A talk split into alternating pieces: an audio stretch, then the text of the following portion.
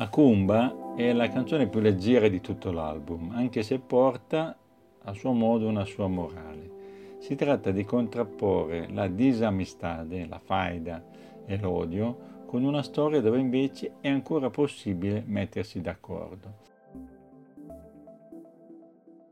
Nell'isolamento, un'altra forma di solitudine, delle remote province dell'impero, dove i casolari sembrano naufragare nello sterminato concerto della natura, ci si può ancora mettere d'accordo. Lì l'autorità del controllo centrale non arriva e fra gente semplice e comunque distante, al punto che l'incontro viene vissuto con l'entusiasmo di un avvenimento. Il contratto si può instaurare senza acrimonia, seguendo la consuetudine di antichi rituali ricchi di rispetto e di grazia e quindi di poesia.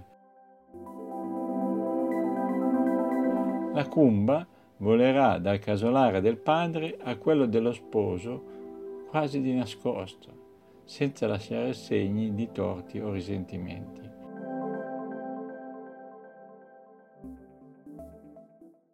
La canzone assume i toni della ballata popolare, aspetto che è sottolineato anche dall'approccio a duetto con il coro di donne da sottofondo.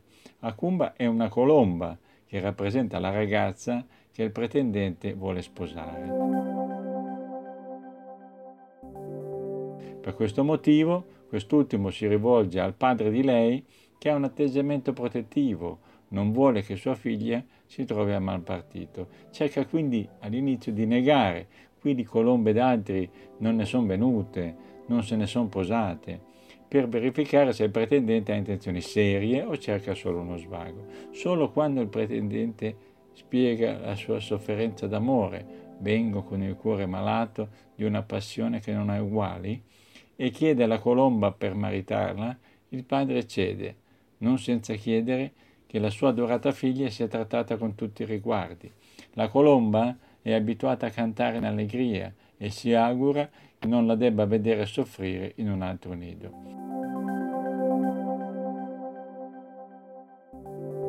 L'ultima promessa del pretendente è che la tratterà con la cura che ha della seta la mano leggera del bambagiaio. A questo punto il padre se ne esce con apprezzamenti e la promessa che a maggio volerà dalla mia nella vostra casa.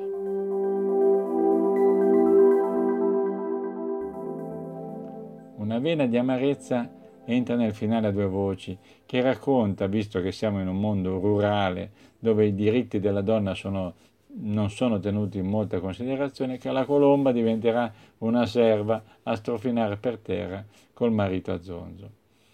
Un'ultima curiosità musicale. Nei cori di questa canzone cantano, come specificato nel libretto, Dorighezzi, Lubi André, Silvia Paggi.